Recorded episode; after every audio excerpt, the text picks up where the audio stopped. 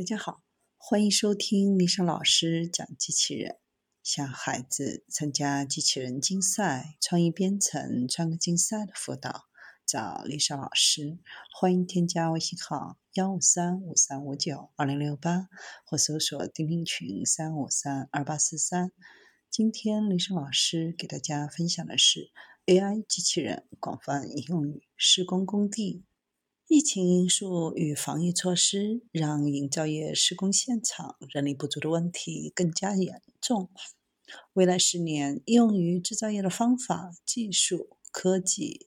等因素都将促使营造业出现重大的变革。传统营造业承包商已经开始重新评估供应线与程序，并投资科技。营造业每年营收 一点四兆美元。约占美国国内生产毛额 G D P 百分之七，但作业环境复杂多变，因此自动化和计算机化的程度低于其他产业。不过近年来，低成本雷射传感器、机器人手臂夹抓以及计算机视觉和导航开源软件的进程，让施工现场的相关应用更为可行且商机极大。二零二零年一月 I D C 的报告预测，到二零二三年，营造机器人的需求年增长率将达 百分之二十五， 其中运用计算机视觉等感测技术追踪材料与工作人员在施工现场的移动将是一大商机。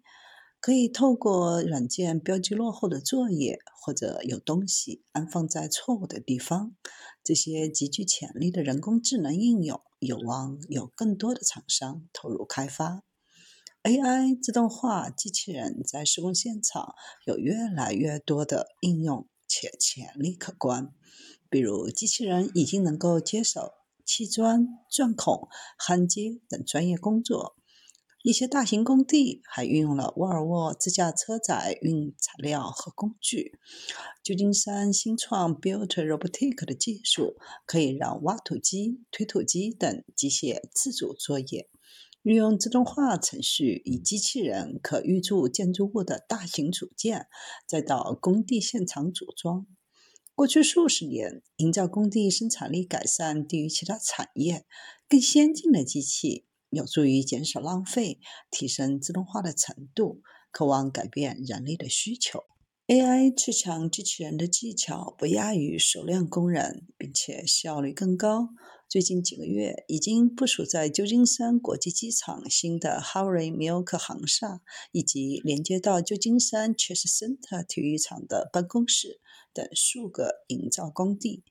最强机器人大小相当于一般美式厨房的炉具，垂直平台上配备雷射扫描器和一只机器人手臂，平台下有四个轮子，可在工地移动，并运用激光雷达扫描未完成的墙面，依序补平墙面，平滑施作墙面的符合涂料。过程当中，传感器收集的数据还可以防止机器人太接近现场施工的人员。监督机器人作业的操作员不需要是技巧或者机器人的专家，机器人无法像人类工作者般处理角落和转角，技术纯熟的施工人员仍然大有作为。不过，还是存在工作是否会被机器人取代的疑虑。许多跟机器人协作的人认为，借此学习使用先进机器人的设备。波士顿动力已经开始应用视角机器人 Spot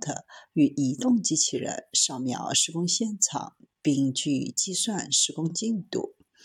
大疆创新等还推出了自动检查施工现场的无人飞机。